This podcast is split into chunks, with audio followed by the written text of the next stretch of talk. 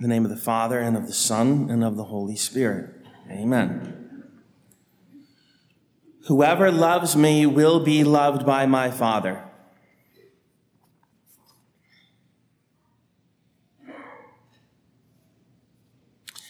If you hear those words and you ask yourself, but I thought God's love was unconditional, then you're paying attention. Let's read some more.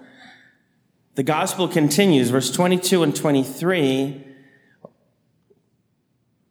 uh, bring us a similar message. Judas, not Judas Iscariot, so St. Jude the apostle, said to him, Lord, how is it that you will manifest yourself and not to the world? Jesus answered him, If a man loves me, he will keep my word, and my Father will love him. And we will come to him and make our home with him. We heard those verses together in a gospel passage last week during daily mass. As it is so much of the case during the Easter season, our gospel comes from our Lord's address to the apostles at the Last Supper. It would be easy to just skip over those verses, ignore them. Even in the traditional Mass, the gospel readings are coming from our Lord's address to the apostles at the Last Supper, as recorded by St. John.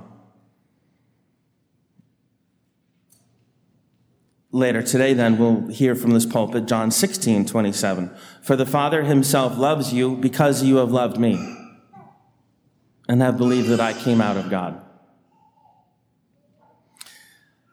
These readings come up periodically in, in the ordinary Mass every three years. It's this exact gospel passage. In the Old Mass, it's every single year. It's a one year cycle. And it'd be easy to dodge it. It'd be easy to preach on many other passages that are lovely and easy.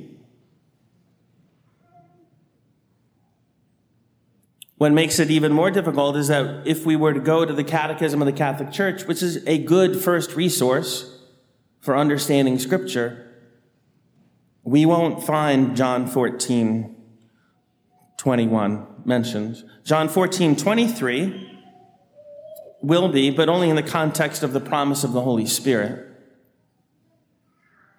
We have to remember the catechism is not exhaustive. The catechism is just a summary, a very long 800 page summary, but just a summary. If you have the nice little paperback version, it's okay. It doesn't fit in your back pocket and it doesn't have an index to save its soul. So the heavy one with the indices in the back is much more useful. And the first of the large indices shows every single passage of sacred scripture which is quoted or even just simply cited, let alone possibly explained in the catechism.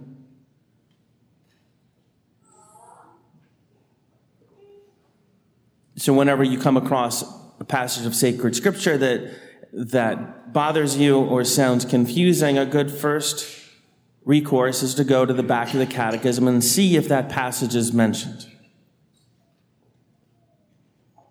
A second help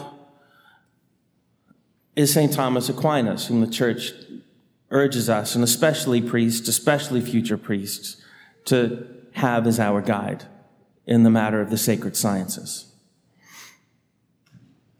So bear with me as I take you through a quick tour of question 20 of the Prima Pars, of the first part of the Summa Theologica, all concerned with the love of God, whether love exists in God does he love all things? Does he love one thing more than another?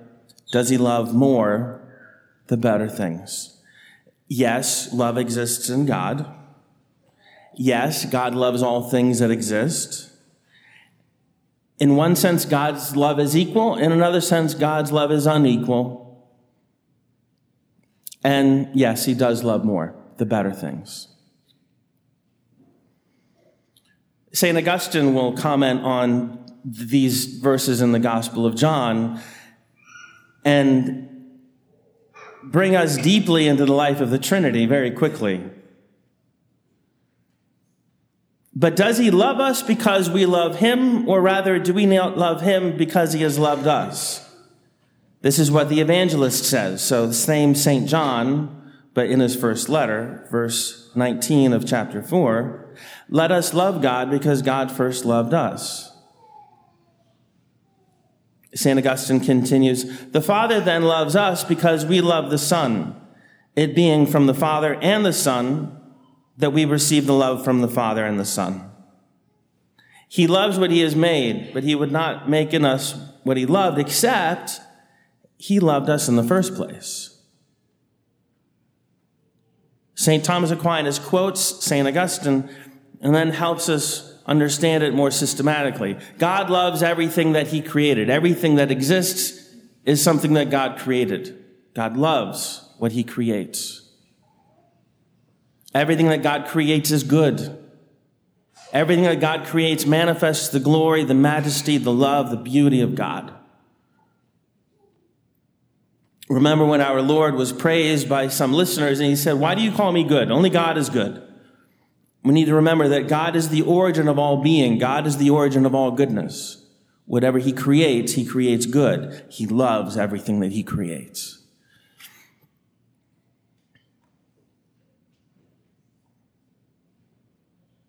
In one sense, God's love is equal and uniform. because God doesn't do anything in half measure. God is perfect. Everything he does, he does perfectly. If he loves something, he loves it perfectly. By the same token, if we, if we understanding love to be to will the good of the other, then there is more good that God can will of a human creature than he can of an ant, let alone a pebble. We can't say God loves us the same way and in the same measure that he loves pebbles. So God's love is never 50%. God's love is perfect. God loves every created thing. He loves you more than irrational created things. There's more good that he can will to you.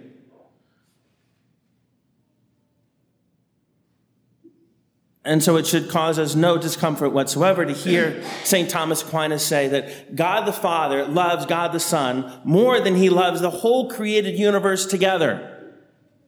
I would hope so. I don't feel left out. I don't feel neglected because I know how much God loves me. I hope God the Father loves God the Son more than he loves me.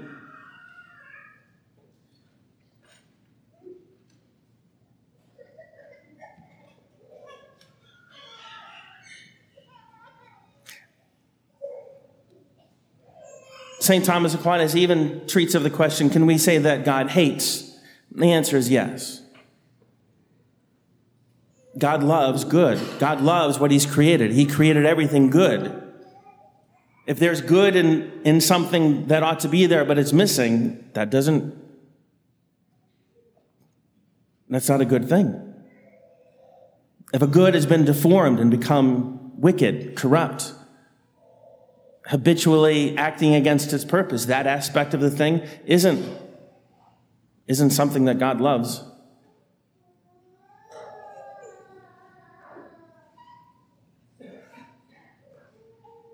Let's take it in a, in a, different way because as human beings, when we think of love as I'm supposed to will the good of the other, it becomes very easy or somewhat clinical to say, I love my enemies because I can think, Yes, technically I do will that they be good. I will that they reform their lives. I, re- I will that they be punished sufficiently that they are sanctified and are able to go to heaven. Therefore, I will the good of my enemies. Just keep them far away from me.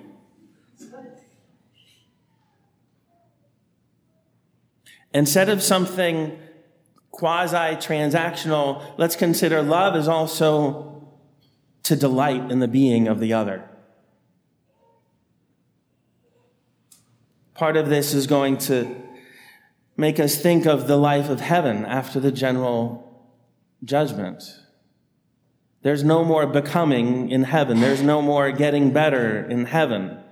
It doesn't mean heaven is simply a state of frozenness because there is the ever unfolding uh, love and grace and gratitude of the life of the Holy Trinity in which we will participate.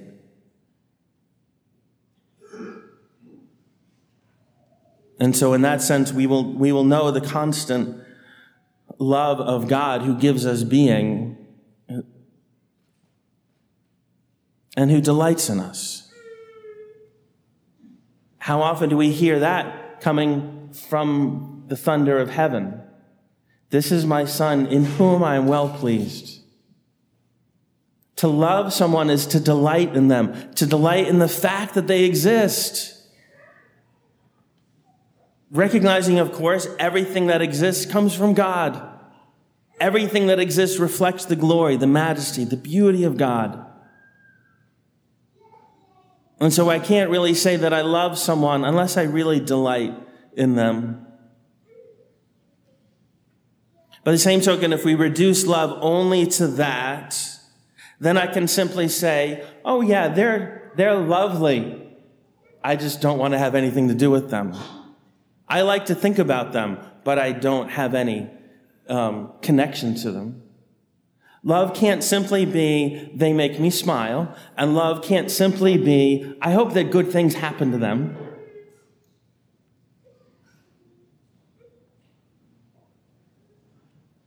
Let's think of what, in whom God delights.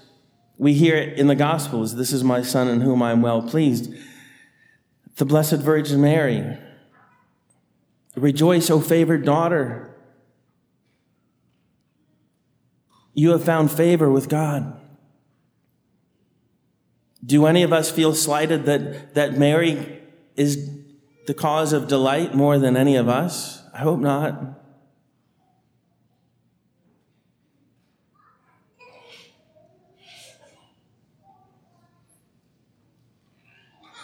And so we return then, having these thoughts, may be connected, may be disjointed. Whoever loves me will be loved by my Father.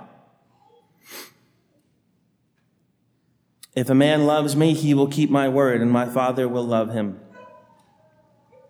The Father himself loves you because you have loved me.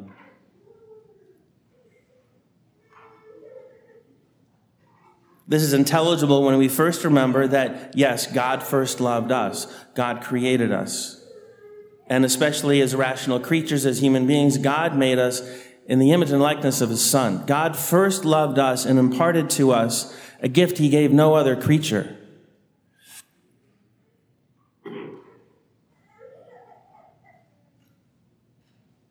And God loves us and dies for us even when we are in sin. If we were the only soul, Christ would have come and died to redeem us. That's how much God loves each and every one of us. And at the same time, those to whom he can will more good, God loves more. Those who are more like his son, give him more delight.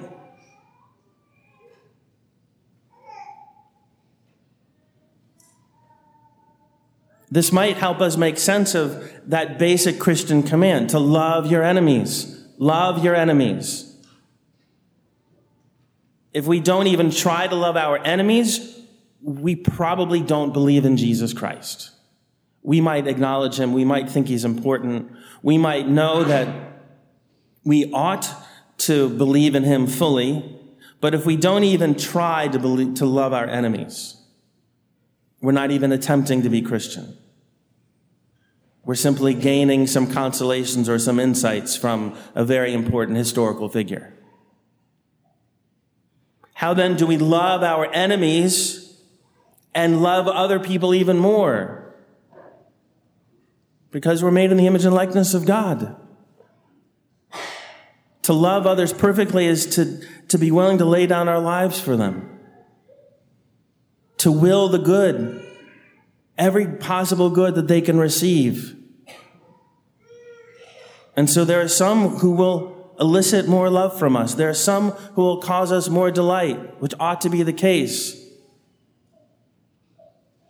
If we don't love our enemies, then it sounds like we just have favorites. But when we do love our enemies, then we realize the, the fascinating beauty of love and to love as God loves, to will the good of the other, and to love everything that exists. It's a good time then to, to ask the Lord to teach us how to love, because maybe we realize we, we haven't been. And to beg Him to send us the Holy Spirit that God may love us and love through us. In the name of the Father, and the Son, and the Holy Spirit.